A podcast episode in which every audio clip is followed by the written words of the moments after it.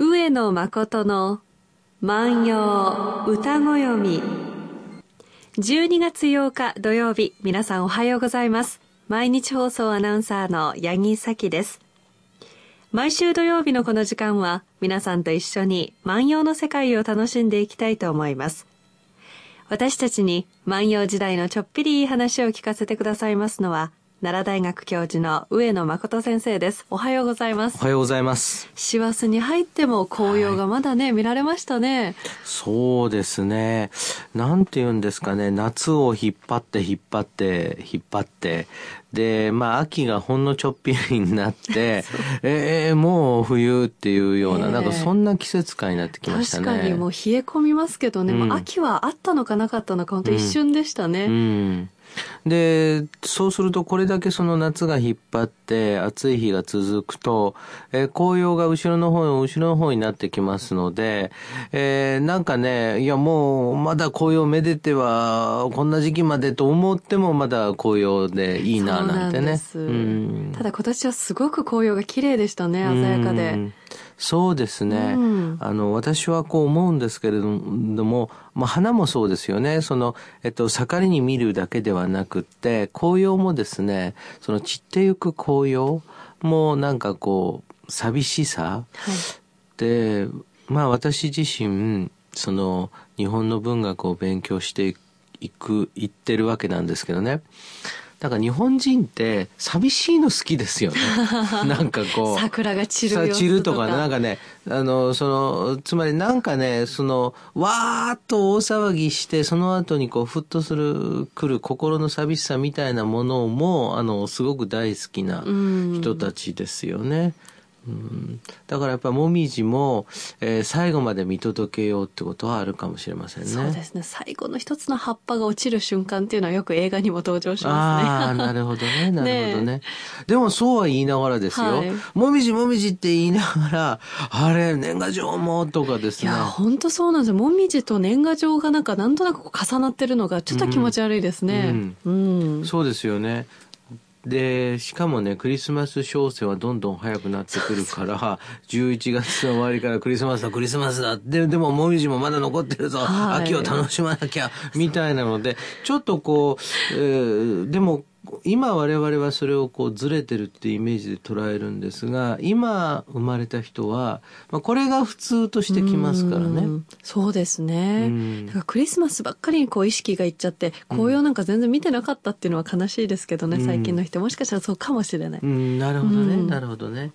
なんかね今日はね季節のねまあ移り変わり、はい、その移り変わりっていうのをこうなんでこう感じるか、うん、うんそういう歌なんですね。でちょうどこの季節にえー、まあ、秋から冬。本当はね、真冬の歌じゃないといけないんだけれども、まあ、秋から冬ということで、えー、この歌を取り上げてみ、えー、ました。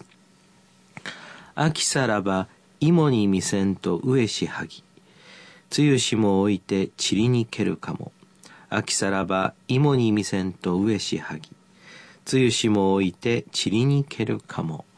えー、こういう歌あ、内容を見ていきますとね、うん、秋さらばとありますけれども、これはね、秋がやってくるとなんですね。うん。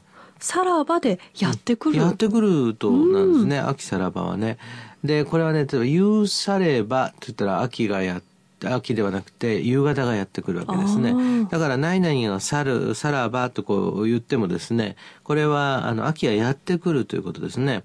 で秋がやってきたと、恋人に見せよう、芋に見せようと思って上しはぎですから、この男の人はですね、えー、っと、萩を今植えておけば、秋になって、えー、これが、まあ、咲いてくれるだろうとか、まあ、葉っぱを見ることができるだろう。で、その時に、まあ、恋人が、あ、まあ、綺麗なの植えてくれたわね、とこう言ってくれるというふうに思ってたんでしょうね。ええ、で、その植えた萩が、つゆ霜を置いて、つゆと霜が、まあ、降ってですね、えー、散りに行けるかも散ってしまったと、うん、ですからこれはその、えー、萩がですねその梅雨と霜で散ってしまったと、うん、ああこれはそうこうしてるうちに早いうちにね、えー、その店とかよかったなせっかくね、恋人のためにね、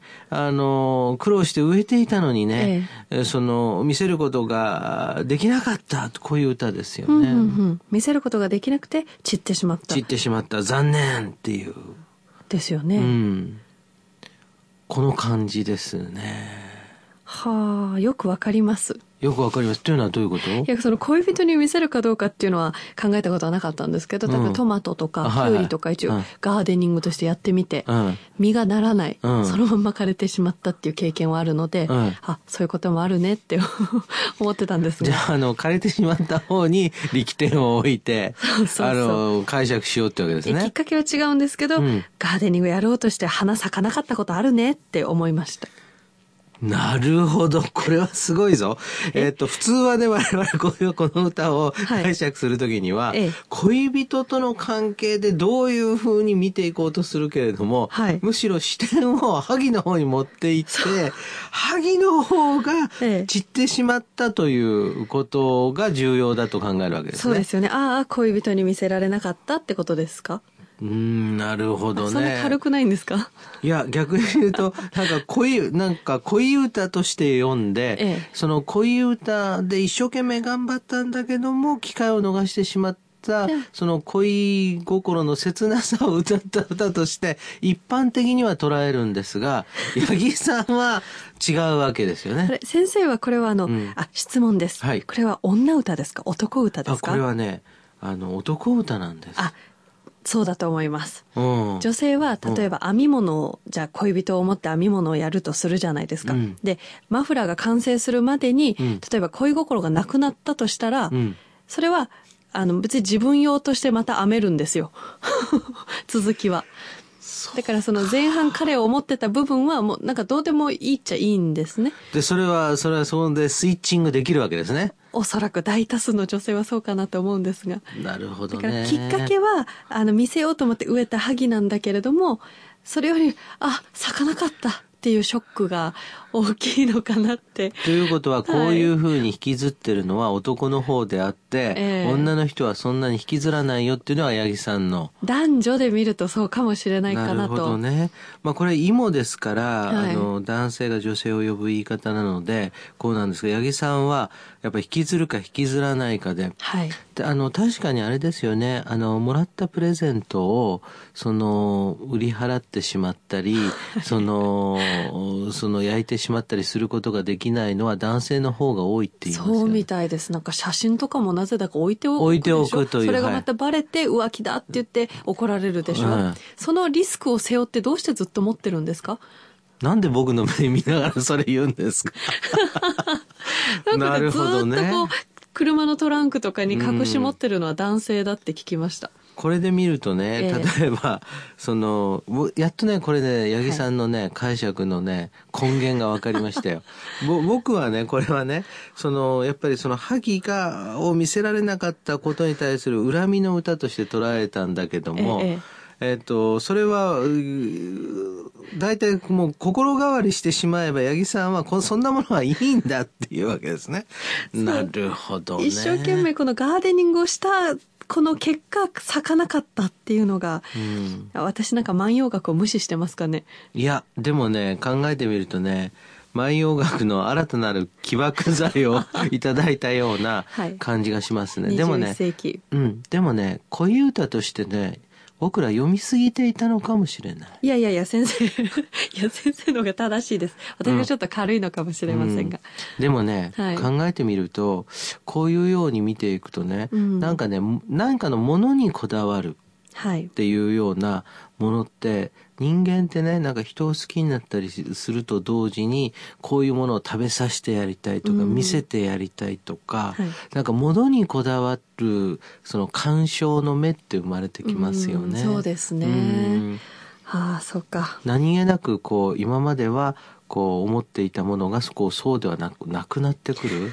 そんな感じですかね。はい、私本当に正直にお伝えしますと、うん、関西弁になりますが、うん、あの子に見せようと思ってな、萩植えてんけどな、これが盛んと枯れてもうてんっていうだけの軽い、軽いあれですよね。こういう会話は結構あの女性同士もするだけのことで。別別にじゃあ萩借りた枯れたら別のもの持ってきてもええやんかと。うん。別にその萩になんでこだわるのと、ええ、あの子に見せられなかったのは残念ですけどじゃあ別のもん見せようかと、うん、まあこうスイッチしていくわけですね、えこれは何ですか？これは恋も一緒に枯れてしまったっていうことなんですか？